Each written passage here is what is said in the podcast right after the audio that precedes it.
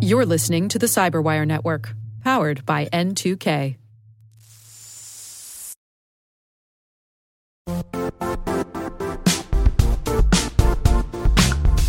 The IT world used to be simpler. You only had to secure and manage environments that you controlled. Then came new technologies and new ways to work. Now, employees, apps, and networks are everywhere. This means poor visibility, security gaps, and added risk. That's why Cloudflare created the first ever connectivity cloud. Visit cloudflare.com to protect your business everywhere you do business.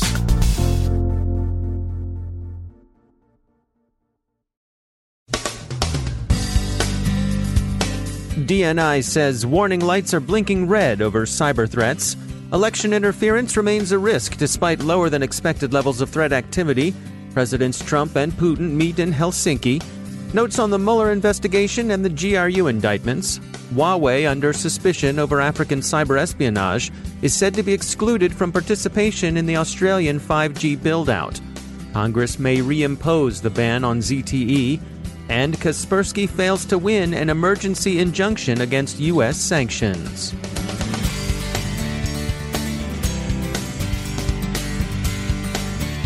From the CyberWire studios at Data Tribe, I'm Dave Bittner with your CyberWire summary for Monday, July 16, 2018. U.S. Director of National Intelligence Dan Coats said Friday that warning lights are blinking red with respect to imminent cyber attacks against the U.S. by Russia, China, Iran, and North Korea. Coats spoke shortly after the Department of Justice publicly released its indictment of 12 Russian officers of the GRU Military Intelligence Service. Coats did not suggest that a major act of kinetic terror was in the offing, but he did tell meetings at the Hudson Institute that there were persistent, pervasive threats to disrupt American society. These are not, he contended, limited to influence operations, still less to direct hacking of elections, but that they extend to the real possibility of attacks on critical infrastructure. He alluded in particular to threats the energy and financial sectors face. The DNI's warning lights blinking red metaphor, of course, harkens back to the retrospective assessment of the months before Al Qaeda's 9 11 terror attacks. U.S. intelligence and security services were uneasy then. It seemed that something was in the works, but what it was, how it would happen, and where it would take place were obscure until their tragic revelation that morning in September 2001. While Russian activity directed against U.S. midterm elections seems to be relatively less intense than it was during the 2016 presidential election, U.S. Secretary of Homeland Security Nielsen warned state election officials Saturday that this particular threat was by no means over and done with, and that they needed to look to election security and avail themselves of the tools available to buck it up. Presidents Trump and Putin met in Helsinki, Finland today. The meetings began with one on one sessions, interpreters accepted, of course. Each president will have at least one translator on hand. This initial session ran long and was followed by larger meetings at which both leaders were accompanied by advisers. This was apparently both presidents' preference and made some observers uneasy, mostly in the United States, where people with some experience of seeing Mr. Putin operate note that he's capable of specious persuasion and express the hope that Mr. Trump would be wary during their discussions. The topics discussed are known to have included trade, China, Islamist terrorism, the Syrian civil war, and nuclear arms control. President Trump, as expected, brought up the indictment, which many in Congress wanted brought up firmly and frankly. President Trump did ask about Fancy Bear's capers, and as expected, Mr. Putin flatly denied everything. The Russian denials are reminiscent of those issued over the Novichok nerve agent attacks in England we didn't do it, and you should show us all of your evidence, which we'd be happy to evaluate. The two presidents did discuss the formation of a joint cybersecurity working group, and while acknowledging significant remaining differences, described the talks as productive and that they considered themselves competitors, but in a good way. Further accounts of the summit are expected to emerge over the course of the week. The summit, of course, took place in the shadow of Friday's indictments of 12 GRU officers, for their involvement in various aspects of a conspiracy to commit hacking, fraud, and money laundering in the course of Russia's attempts to disrupt the 2016 U.S. elections. Special counsel Robert Mueller charges that the GRU hacked U.S. political targets, mostly the Democratic National Committee and the Clinton campaign, during the 2016 election cycle. The members of Fancy Bear are said to have accomplished their intrusion through spear phishing, and both DC Leaks and Guccifer 2.0 are alleged to be Russian false identities. The indictment also touches on money laundering. The GRU operators are alleged to have mined Bitcoin to pay for their infrastructure in a deniable and unobtrusive way. So far, the investigation has not announced any American cooperation with the Russian operations. That would, of course, be of paramount interest. Observers speculate that the special counsel will wrap up the investigation by the end of this summer. Since the GRU proved itself adept, in the special counsel's view, at running various fictitious personae, some are looking for other instances of that organization's use of misdirection in the form of catfish, sock puppets, and other front organizations. U.S. Senators Gardner, a Republican of Colorado, and Wyden, a Democrat of Oregon, have asked the Department of Justice to determine whether the Cyber Caliphate was also a Russian false flag operation. The Cyber Caliphate, which represented itself as an online wing of the Islamic State, drew considerable notoriety for threats it made against the families of U.S. military service members, threats that figure prominently among the senator's questions. Huawei, long under scrutiny in the West as a potential security threat, has also long denied that it's anything of the kind. But that claim is looking shakier amid revelations that the company may have been involved in several incidents of espionage.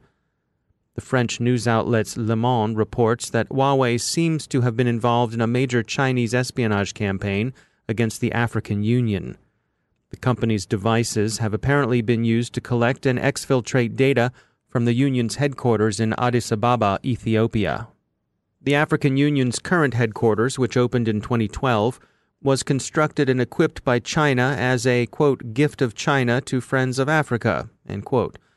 In 2017, African Union IT personnel noticed that their servers were reporting back between midnight and 2 a.m. each night to unknown servers located in Shanghai. Complaints of espionage from Addis Ababa and denials of the same from Beijing have been swapped for some time, but renewed consideration of the incident has done Huawei no favors elsewhere. Australia's government, for one, is said to have decided to exclude Huawei from that country's build out of its 5G infrastructure. The U.S. Congress hasn't forgotten ZTE, another Chinese device manufacturer, and is considering including sanctions against that company in the upcoming defense authorization bill. Another company facing harsh U.S. scrutiny, Kaspersky Lab, which many in Congress and the intelligence community regard as dangerously close to Russian security services, failed in its Friday attempt to get a U.S. Court of Appeals to issue an emergency injunction against a ban on Kaspersky products within the federal government. The company is disappointed, but plans to continue its challenge to the ban's constitutionality.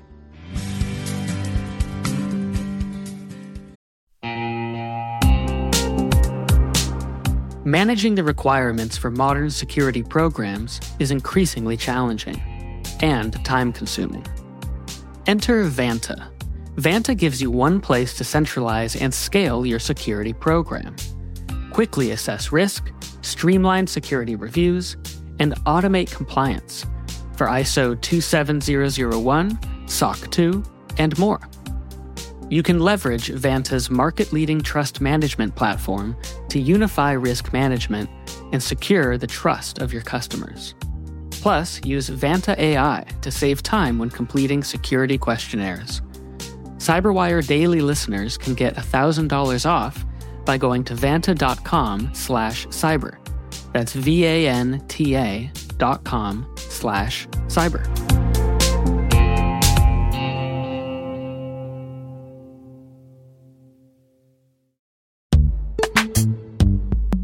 In the dynamic world of enterprise security, identity architects and IT leaders face a major challenge. Growth by repeated acquisitions multiplies the complexity of everything. multiple IDPs, MFA providers, policy engines that all need to coexist. This can lead to fragmented user identities and policies that create security vulnerabilities and add access friction. Strata Identity solves this. Now you can decommission unneeded IDPs and consolidate the ones you'd like to keep without rewriting apps or disrupting users, engineers, and app owners.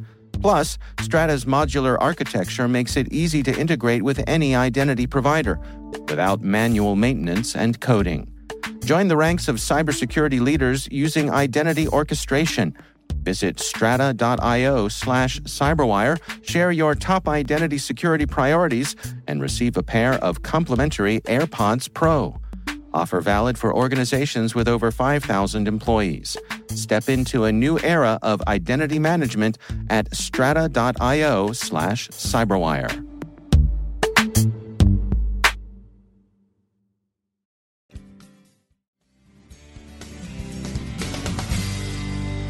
And joining me once again is Ben Yelin. He's a senior law and policy analyst at the University of Maryland Center for Health and Homeland Security.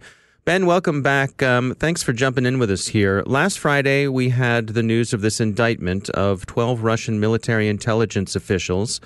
Um, we've covered the news side of this, so I think we have a good handle on the nuts and bolts of, of what's going on operationally here. But uh, I'm curious in your take on it. What do you think this tells us? So I think it tells us, first of all, the scale and scope of the operation, uh, how widespread it was, how extensive it was, how technologically advanced it was. I also think it hints at the involvement of certain unindicted U.S. persons. Hmm. And it does that a number of times. Uh, I think the most eye popping one and, and one that piques my curiosity is that it mentions that one of, uh, so Guccifer 2.0, which was the username that was uh, used by the Russian conspirators to release information to third parties, most notably WikiLeaks, they received an email from a congressional candidate asking for stolen information on one of their opponents. And we have no information on who that congressional candidate is. And there are a number of such mentions of U.S. persons. They mentioned someone, and I think based on news reports, we think it is uh, Roger Stone. Uh, a longtime associate of President Trump, but somebody who was communicating regularly with uh, the Russian co conspirators, the ones who were indicted, uh, who were falsely claiming to be um, this Guccifer 2.0 Ukrainian lone, you know, hacktivist. So, you know, that's something I'm certainly watching out for is that we've established that there has been a crime committed. That's been established in the indictment. That's been established in identifying the names of these conspirators. But we have hints that there was some sort of involvement by U.S. persons. Uh, and that leads me to believe that there are going to be if not future indictments, at least part of the Mueller report will be the involvement of U.S. persons in this criminal scheme. How much, if anything, do you think we should read into the timing of this? This was released as President Trump was heading off to meet one on one with Putin. So that's a great question. You know, a lot of people, because Bob Mueller has this sort of uh, mythic persona, you know, he doesn't leak, he's very meticulous in laying out the facts. He doesn't showboat. He doesn't give press conferences. I think it leads a lot of us to think that he's some sort of uh, genius. That he everything he does is pur- purposeful as part of some sort of four dimensional chess uh, activity. I'm not so sure about that. Hmm. It is certainly interesting to me that this was released ahead of President Trump's meeting with uh, Vladimir Putin. I don't think there's any evidence to the effect that it was that Robert Mueller handed down these indictments purposefully at this moment because of that summit. And in fact, uh, it seems like President Trump was informed of them earlier in the week, uh, certainly before the whole congressional hearing with uh, Peter Strzok, the uh, former FBI agent, and before he even ventured overseas. It does, however, it's sort of a power play from Mueller to a certain extent in saying, I don't care that you are meeting with President Putin next week we're not stopping this investigation. In fact, it's ramping up. We're not going to uh, be beholden to your claims of this being fake news. Where we see evidence of criminal conduct, we're going to prosecute it. And we're going to do it whether that has an effect on the diplomatic relations you're trying to establish personally with President Putin uh, or not. So I think we can certainly read something into that. Special Counsel Mueller is is not going to be bullied. He's not going to be uh, intimidated into abandoning this investigation. And uh, I, I think that's certainly something we can read into.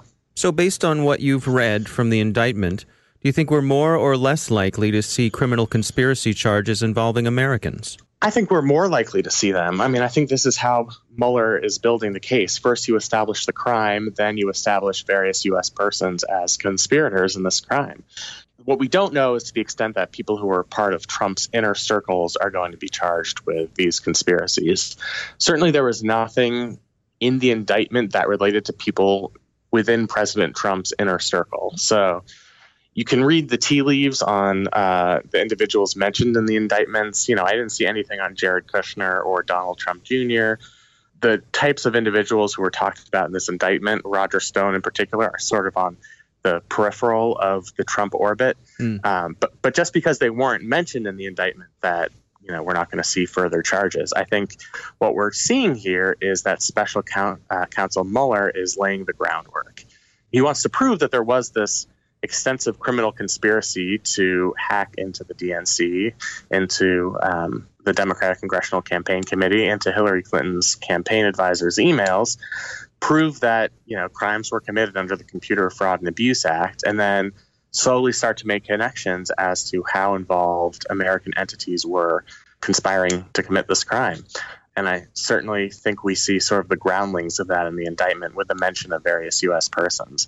The other thing that really piqued my interest is that I think they're referred to as Organization One in the indictment, but we all know based on news reports that it's actually referring to WikiLeaks. Mm-hmm. And WikiLeaks had coordinated very closely with GRU, with these Russian agents, prior to the Democratic National Convention, uh, saying, you know, if you have any Hillary uh, related emails, specifically in relation to Bernie Sanders, we'd like them released now ahead of the Democratic conven- uh, convention. And as we know, those emails were released and it caused a lot of consternation and chaos at the convention. What puzzles me is whether these Russian agents would have known independently that there would be that sort of commotion at the Democratic National Convention if these emails were released.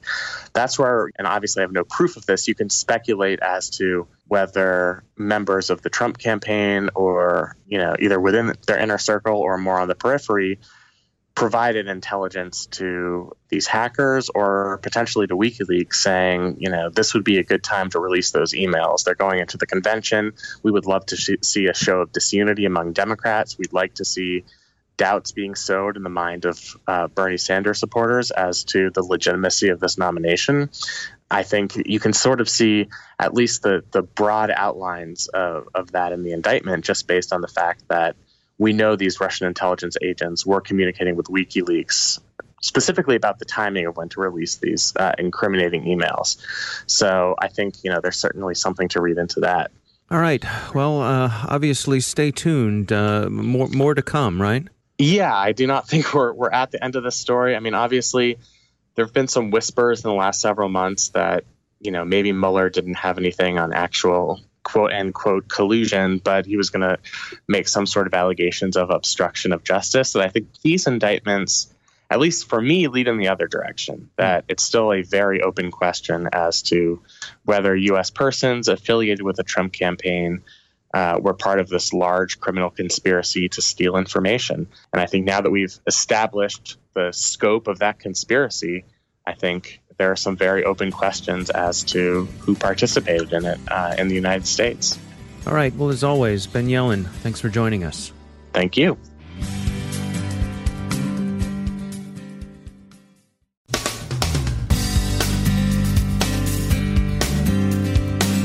And that's the Cyberwire. For links to all of today's stories, check out our daily briefing at thecyberwire.com. And for professionals and cybersecurity leaders who want to stay abreast of this rapidly evolving field, sign up for Cyberwire Pro. It'll save you time and keep you informed. Listen for us on your Alexa smart speaker, too. The Cyberwire podcast is proudly produced in Maryland out of the startup studios of Data Tribe, where they're co building the next generation of cybersecurity teams and technologies. Our amazing Cyberwire team is Elliot Peltzman, Puru Prakash, Stefan Vaziri, Kelsey Bond, Tim Nodar, Joe Carrigan, Carol Theriault, Ben Yelin, Nick Veliky, Gina Johnson, Bennett Moe, Chris Russell, John Petrick, Jennifer Iben, Rick Howard, Peter Kilpe, and I'm Dave Bittner. Thanks for listening. We'll see you back here tomorrow.